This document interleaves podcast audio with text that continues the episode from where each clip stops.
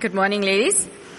The, the Bible reading this morning is found in Matthew five, verses one to verse twelve. Matthew chapter five, verse one to verse twelve. Seeing the crowds, he went up on the mountain, and when he sat down, his disciples came to him. And he opened his mouth and taught them, saying, Blessed are the poor in spirit, for theirs is the kingdom of heaven. Blessed are those who mourn, for they shall be comforted. Blessed are the meek, for they shall inherit the earth. Blessed are those who hunger and thirst for righteousness, for they shall be satisfied. Blessed are the merciful, for they shall receive mercy. Blessed are the pure in heart, for they shall see God. Blessed are the peacemakers, for they shall be called sons of God. Blessed are those who are persecuted for righteousness' sake, for theirs is the kingdom of heaven. Blessed are you when others revile you and persecute you and utter all kinds of evil against you falsely on my account. Rejoice and be glad, for your reward is great in heaven. For so they persecuted the prophets who were before you. This is the word of the Lord. So, nightmares. I wonder what yours looks like. Um, you know, I still remember one of my longest running recurring nightmares when I was a teenager and even into my twenties is of me um frantically running around my high school corridors looking for my book bag. Like I'd mislaid my book bag and I was getting later and later for class, and the more I was turning down corridors, it just was becoming more and more of like an unfamiliar maze. So um as you can imagine, um I then went on to be quite a dysfunctionally anxious uh student as well in my life. Anxiety has been an issue. Um but ladies, we certainly live in very threatening times. Um with the pandemic has been very intense, um, with our load shedding stress uh, for productivity.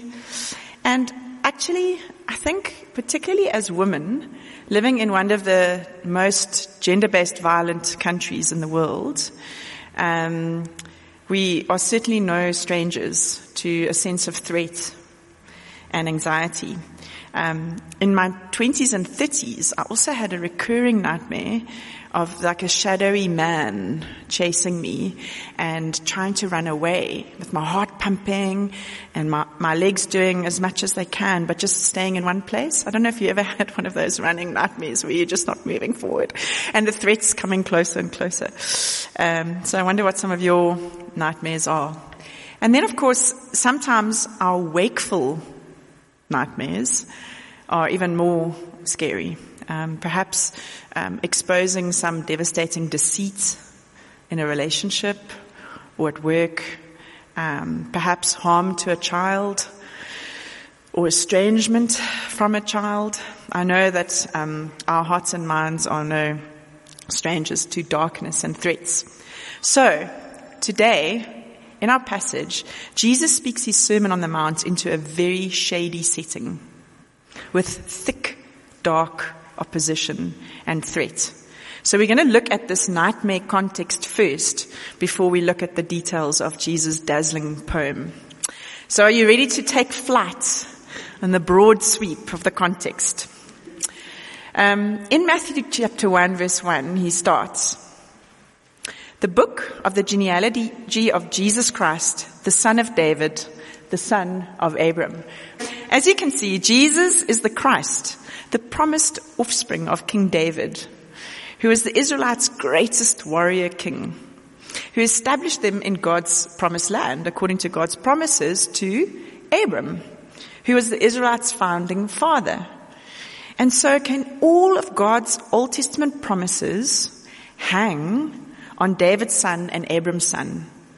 Now look at the shady setting into which this Jesus is born. Firstly, from a troubled people.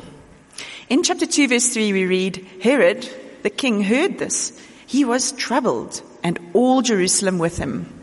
So all God's people in the capital Jerusalem, along with their king Herod, were troubled by the news of Jesus' coming. And then we see a murderous king in chapter two, verse eight and sixteen. Remember that Herod, the Israelites' puppet king under Roman superpower, tried to deceive the Magi into telling him where Jesus was born so that he could go and kill him. two verse sixteen, "Then Herod, when he saw that he had been tricked by the wise men, became furious, and he sent and killed all the male children in Bethlehem and in all that region who were two years old or younger, according to the time that he had ascertained for the wise men. King Herod responds to Jesus' coming with murderous fury, ordering an infant genocide across a whole region. It's hard to think of a more devastating community nightmare.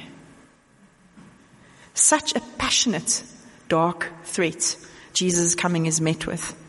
And then poisonous leaders. In chapter three of Matthew, we see John the Baptist, God's prophet, preparing the way for Jesus. And look at what he says when he sees their religious leaders. Chapter three, verse seven. But when he saw many of the Pharisees and Sadducees coming to his baptism, he said to them, "You brood of vipers, who warned you to flee from the wrath to come?" So the prophet of God describes the religious shepherds of God's people as a brood of venomous snakes. This shady opposition gets even darker in chapter three, verse seventeen, where we see satanic attack. Jesus is announced by God the Father at his baptism as his beloved, pleasing son. And then he is sent into the desert for forty days without food to be tempted by Satan himself, to test God and to turn to worship Satan in God's place. This is a seriously shady setting. The promised Christ is received by troubled deception, attempted murder through horrific infant genocide, by poisonous, brooding religious leaders, by satanic attack, and actually later also by political force, because John the Baptist, his preparation prophet, is arrested. But all through these dark accounts in Matthew, he wants us to see a bright thread of light. There is a steady, unflinching light as each story in Matthew chapter one to four is framed as God steadily fulfilling his Old Testament prophecies regarding his promised king. You can see that if you glance at chapter one, verse twenty-two, two, verse six, verse fifteen, seventeen, twenty-three, chapter three, verse three, verse fifteen. And so we're going to just look very quickly at the last fulfillment frame before we get into Jesus' sermon. The last frame that Matthew sets up for us in chapter four from verse twelve to seventeen. It should also be on the screen. Now, when he heard that John had been arrested, Jesus withdrew into Galilee, and leaving Nazareth, he went and lived in Capernaum by the sea in the territory of Zebulun and Naphtali, so that what was spoken by the prophet Isaiah might be fulfilled. The land of Zebulun and the land of Naphtali, the way of the sea beyond the Jordan, Galilee of the Gentiles, the people dwelling in darkness have seen a great light. And for those dwelling in the region and shadow of death, on them a light has dawned. From that time, Jesus began to preach, saying, "Repent, for the kingdom of heaven is at hand." This quote from Isaiah, the Old Testament prophet, hundreds of years before, shows us that the shady opposition with which Jesus is met actually had a long personal history between God and his people. This prophecy about God's promised king is from Isaiah nine. It's a very popular Christmas passage. Many of you probably can quote it. "For unto us a child is born, to us a son is given, and the government will be on his shoulder, and his name will be called Wonderful Counselor, Mighty God, Everlasting Father, Prince of Peace." When you read about this darkness of Isaiah eight to eleven, into which the great light of the promised sun will come, you realize that it's even thicker than the troubled, deceptive, corrupt, murderous, satanic opposition that has already been revealed in Matthew.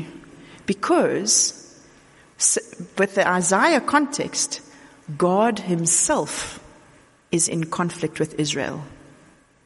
Take a look at me, it'll also be on the screen, at Isaiah one, verse one, where God speaks as a forsaken, despised father, utterly dis- estranged from his rebellious children, his nation of Israel. Isaiah one verse two says, "Hear, O heavens, and give ear, O earth, for the Lord has spoken. Children have I reared and brought up, but they have rebelled against me." Verse four, "Ah, sinful nation, a people laden with iniquity, offspring of evildoers, children who deal corruptly. They have forsaken the Lord. They have despised the Holy One of Israel. They are utterly estranged." The darkness from Isaiah, into which the light now dawns in Matthew, stretches back to generations of rebellious opposition by God's people against himself, which actually led to God's silence for four hundred years. Remember, when Matthew writes chapter one verse one, when John the Baptist comes onto the scene, God has been silent for four hundred years. He has said nothing to his people. So, when we read the bright thread of fulfillment in Matthew one to four and come to John the Baptist speaking again as God's prophet, preparing the way for the promised son of Isaiah nine, we should gasp, wide-eyed. We should sit on the edge of our seats, holding our hearts. And if you read Matthew one to four, we should be speechless and trembling at the weight of the shadowy opposition with which Jesus' coming is met.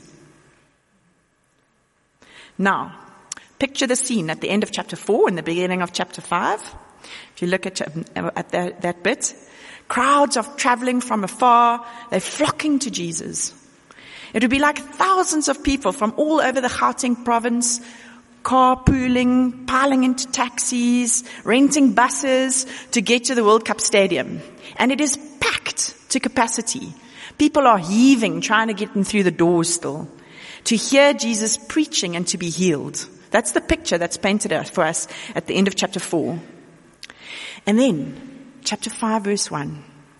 When Jesus sees the crowds from the region of the shadow of death coming, he goes up on a mountain, takes his place on the stage behind the microphone, and the people, the disciples, they come to sit at his feet, Matthew tells us, to hear one of the longest sermons that's recorded for us.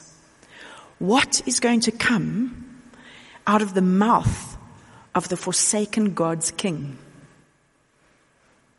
The righteous ruler of Isaiah nine, who has been met by trouble, deception, murderous fury, betrayal. Surely a thunderous judgment as he opens his mouth. A sobering accusation against his people. Perhaps a heartbroken lament. Instead, poetic blessing. Out of Jesus' mouth pours a poetic pronouncement, bursting with blessing as he looks at the shady crowds gathered at his feet. How awesome, how astonishingly bright and warm must the heart of this Prince of Peace be. To open his sermon pronouncing blessing, not just haphazardly, not just in passing, but in a poetic form. This is how Jesus chooses to open his sermon to these people sitting in darkness. So, here is our poetic king. Let's look at his words. Uh, Jesus' poem in verses three to ten of Matthew five begins each line with "blessed." Eight times. And then again, verse eleven, another blessed. And in verse twelve, he calls them to rejoice and be glad. The heartbeat and tone of God's king is truly breathtaking in his shady setting of dark opposition. God's son repeatedly pronounces blessing. The word to, the word to be blessed and to pronounce blessing means personal approval, an affirmation. in line with good plans or purposes. To bless someone is to personally approve and affirm them, to want what's good for them. Blessing to which they are to respond in joy and gladness. So our hearts that we were holding in anticipation and anxiety, all the way through chapters one to four, on the edge of our dark seats, should now begin to race in astonishment. And then be melt, be melted, no, that's not a word, drawn magnetically to this booming drum of blessed, blessed, blessed, blessed from the mouth of God's King. We can breathe again as God's light dawns from the Prince of Poetry. But we must ask, what kind of blessing is Jesus pronouncing? Did you see it in verse three? Kingdom of heaven blessing. Look at the logic in the word for of verse three of the blessed poem. Why are the poor in spirit blessed? For theirs is the kingdom of heaven. They are blessed because the kingdom of heaven is theirs. So then we need to ask, what kind of kingdom? To boom out such blessing in the context of such dark opposition. And um, it is interesting when you look at Jesus' first sermon in Matthew four, verse seventeen. He says, repent, for the kingdom of heaven is near. And John the Baptist prepares the way for Jesus with the same sermon. So alongside the repeated fulfillment framings that Matthew has set up for us, it's very clear that this blessing is that of kingdom fulfillment. Kingdom fulfillment blessings. And Matthew wants us to remember that they were promised to Abram and David as he starts his gospel in chapter one, verse one. So we need to just take a moment to remember what the kingdom blessings were to Abram and David. Um, so the son of Abram, in Genesis twelve, God promises Abram that a nation will come from his offspring who will live in God's promised land under his blessing and rule. This promised blessing is actually a restoration of the curses that came from Adam and Eve's original rebellion against God. It's a promise of restoration of perfect Eden, God's people living in God's perfect place under God's good, blessed rule, with God's full blessing and approval, delighting in one another, fully according to God's good purposes. You can hear the blessing in it, right? God's fully restored kingdom is what he promises to Abram. The whole earth, all of history, restored to God through Abram after generations of rebellion and corruption, generations of shadowy opposition to God. And Abram believed God's promises, and it was credited to him as righteousness. Remember, God established a righted relationship with Abram through his kingdom promises. And then God promised his restoration blessing to all other peoples through Abram's offspring. So here is Jesus Christ, the son of Abram, bringing this promised kingdom blessing, which will address and restore all that has gone wrong, right down to the root of all that brings darkness and destruction in this world. As Abram's offspring grew into the nation of Israel, who were rescued by God into his promised land, the people kept rebelling against God's rule. And so, after the promises to Abram, God's promise of blessing then becomes focused on David's offspring, of a righteous king, a son born to David that will be his eternal righteous ruler, who will lead God's children out of estrangement to the fully restored blessing of God's kingdom. And so Matthew says, here is Jesus Christ, the son of David. So the son of Abram and David pronounces blessing on those to whom the kingdom belongs. But did you notice that he doesn't call it the kingdom of Abram and David, but rather the kingdom of heaven? Did you see it in verse three and verse ten, which are the brackets of the poem, the beginning and the end of his poem? He says, blessed are those to whom belong the kingdom of heaven. Here we see the same logic and reason. For Jesus, it's not simply the kingdom promised to Abram and David. It's the kingdom of heaven. And for Jesus, this holds intense blessing. Why? Because he knows the Father who is in heaven. As we read the rest of the sermon, we realize that the kingdom of heaven is such an abundant uh, place of blessing, according to Jesus, because of his Father in heaven. Jesus references his Father in heaven repeatedly. Chapter five, verse sixteen, verse forty-eight, chapter six, verse four, verse eight, verse nine, verse fourteen, verse fifteen, verse eighteen, verse twenty-six, verse thirty-one, chapter seven, verse eleven. For Jesus, the kingdom of heaven is a blessing because of his Father who is in heaven. So Jesus not, is not only the son of Abram and the son of David, carrying all the Old Testament promises of God's blessing with him, but Jesus is also the Son of God. Um, look at chapter three, verse seventeen. Very significant. Jesus' baptism. God the Father says in his own voice so that we can know, this is my beloved Son with whom I am pleased. Jesus' relationship with his Father is all light, full of love and completely pleasing. Jesus himself has a fully blessed relationship with his Father in heaven, one of affirmation and affection and agreement and approval, light, love, and delight with his good Father. So he knows that those to whom that kingdom belongs are blessed, because he himself has lived that blessing with his Father fully.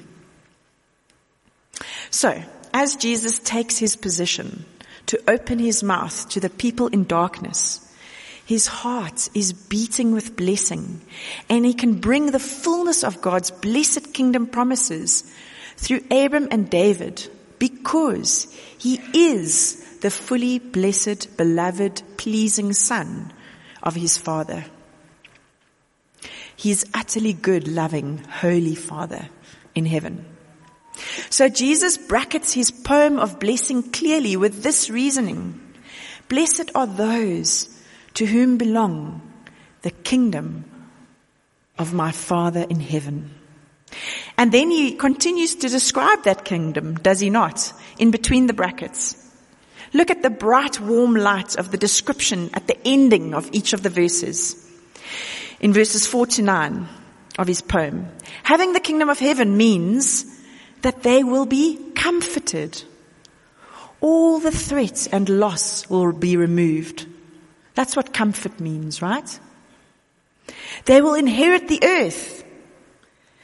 This means that they will be relationally, the earth will be relationally given to them to care for without opposition and frustration. Their hunger and thirst for righteousness will be satisfied. Righteousness will be fully restored. There will be no shadowy corruption or rebellion, even in leadership in the kingdom of heaven. They will receive mercy, which they will need if they will see God, as they will be called children of God, as he restores all of this. Isn't Jesus' poetic description of the kingdom of heaven beautiful? It answers every single longing of our hearts. Jesus Christ can poetically pour out the full blessing of the kingdom of heaven as he has the full blessing of his Father in heaven. So blessed is the person to whom the kingdom of heaven belongs, because Jesus brings the fullness of God's kingdom promises from Abram and David, restoring all that is dark, all that is deceptive and destructive, between his Father and their kingdom. So we have to ask ourselves this morning, are you blessed? and listening to the words of Jesus, a synonymous question with that is, is the kingdom of heaven yours? Is Jesus' Father in heaven your Father? Or have you still forsaken him? Have you come to this Prince of Poetry in your darkness? You know, in the middle of this sermon is that famous part where Jesus teaches his disciples how to pray. Even though they've been Israelites and they've been praying and saying the Old Testament prayers all their lives, the astonishing thing in this sermon is that Jesus, God's beloved, pleasing Son, teaches them to pray to God as our Father in heaven. This is what it means to be blessed, to have the kingdom of heaven. This is why Jesus can open his mouth with the poetic po- um, words, bursting with blessing. Those to whom the kingdom of heaven belong are blessed because Jesus, the blessed Son, pronounces that his good, loving Father in heaven can be our Father. So we will, in the second session, we'll look at more at, of what this light looks like that Jesus brings through his words and what it means to be blessed by looking at more of the poem. But I just, in this session, want to end with three responses to this breathtaking big picture and this Prince of Poetry beating with blessing. So firstly, come to the King in your darkness. Today, you have seen a great light. So come to the King in your darkness. In this sermon, Jesus reminds us that God sees you in your darkness, and it matters to him personally. In Matthew five, verse forty-eight, six, verse four, six, verse six, six, verse eighteen, the Father in heaven, who is perfect, sees everything, and he takes it personally. Remember, from the Old Testament, all our pain and loss and threat originally comes from people living God-forsaken lives. And so it's a humbling reminder this morning that we are part of the destruction that has come from a humanity in rebellion against God. And it's a humbling reminder and a sobering reminder that God is wronged. God is wronged whenever evil, deception, and destruction takes place. So let's not be in denial about our humanity. This is a warning. Jesus goes on to several warnings in his sermon. By nature, we prefer to ignore God and his rule and his word. All the way through the Old Testament, people rejected and persecuted God's prophets and their warnings about our darkness and God's promises of light. This shady setting lives in all of our hearts towards God. By nature, we keep believing the lie that our lives will be better if we keep ignoring God, or if we have him on our own terms. More of those terms in the second session. This darkness lives in all of our hearts, and it's the root and the source of everything that is shady and corrupted and broken and destructive and dark in this world. God sees and he knows this, and he actually keeps a record as judge, taking it all personally. And then he sends his light. Not just any light, he sends his beloved Son, in whom he delights, in order to dispel our darkness. So firstly, do you believe that your darkness is personal to God, that he sees it, and that he chooses to send his light? God's, God's heart of light shines warmly through Jesus' words to us today. Come to sit at his feet and ask him to shine the light of his word into your darkness. Ask this King to melt and draw your dark heart today so that God, his Father, becomes God, your Father. Jesus' words is the only warm magnetic light that can turn our cold, estranged hearts back towards God his Father as his reconciled child now. So come to the King of Dawn with your shady opposition to God. Secondly, stay with the sun for blessing. Not only come to the light, but stay in the light. Keep following the sun on the path that he lights up to his Father in, in heaven. Stay with the Son who has spoken. Jesus sat down to teach. So keep listening to his word. Keep seeking and making opportunities to sit at his feet and ask him to keep warming and winning your heart through his words, turning you towards his loving, perfect, holy Father. We can come clearly into the light because Jesus has spoken that light clearly. We can follow the narrow path and build our lives with confidence on the bedrock of blessing before God. As we come to the Son of Abram, the Son of David, his word is even historically and generationally secure. His word beats directly to us personally today. There's no darkness too thick or too twisted that his light cannot break. And so stay with the Son and his word. In every situation that you face, with threats and darkness, seek the Son. Seek his word. Stay with the Son. Don't think that you can find blessing elsewhere. And then lastly, beware of blessing betrayal. You see, because we're part of the darkness, unless we've come into the light of Jesus Christ, we are very easily deceived by our own hearts. Um, and actually, our own hearts really do need constant turning to believe what blessing really looks like.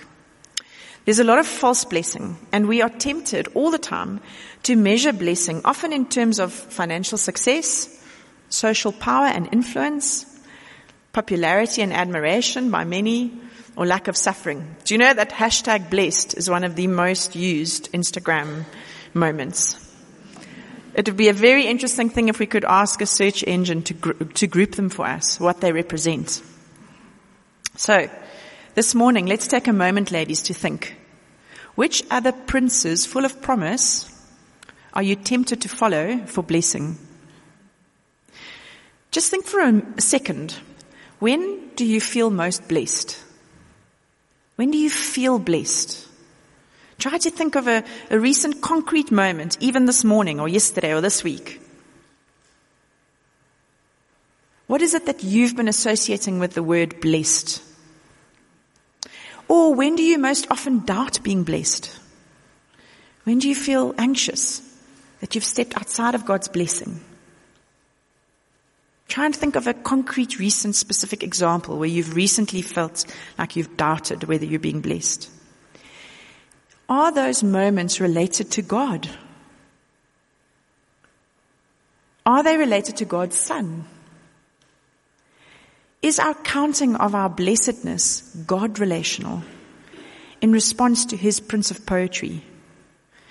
Do we have kingdom promises in mind as a measure for blessedness? Are we sitting at Jesus' feet responding to his word as the source of blessedness? I know that for me it often has to do with my standing in the world or with some of my gifts from God. But we need to be careful and beware of this betrayal in our own hearts because it puts our hearts in danger of being estranged in relationship with God, of betraying God as a relational, conversational Father who sent his beloved Son, who speaks blessing to us. Let's pray.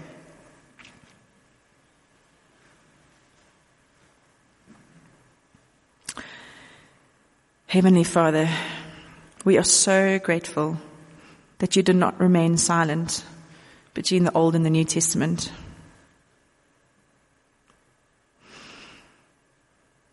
Father, we are in awe that you would send your most beloved, delightful, pleasing Son into this world, into our darkness, to pour out blessing on a people who, who are only bent on forsaking you. Lord Jesus, we thank you so much for coming so that the kingdom in heaven can come on earth. Without you, we would be lost and helpless in our darkness and destruction, in our God-forsaking. Please help us this morning to be moved and warmed and in awe again of the abundance of your goodness and your generosity and your grace. Lord Jesus, help us to fall in love with you all over again, that you would choose to take your seat on top of the mountain with the crowds gathering at your feet and to open your your mouth in poetry. Lord, we do pray that you would turn our hearts towards you and that you would also make us receptive of your warnings. Please teach us and change us in the ways that we measure hashtag blessed. And we pray that you would um, help each and every one of us to think about where we stand with you. Father, if there are women here this morning who are not sure whether they've come into your light, whether they've moved from being God-forsaken to being blessed, that you'd give, give them the courage to come and ask, to get help, to seek you in your word through the people that you've placed around them. And we ask all of these things so that your glorious name would be made great as it is in heaven, also here in Midrand this morning. Amen.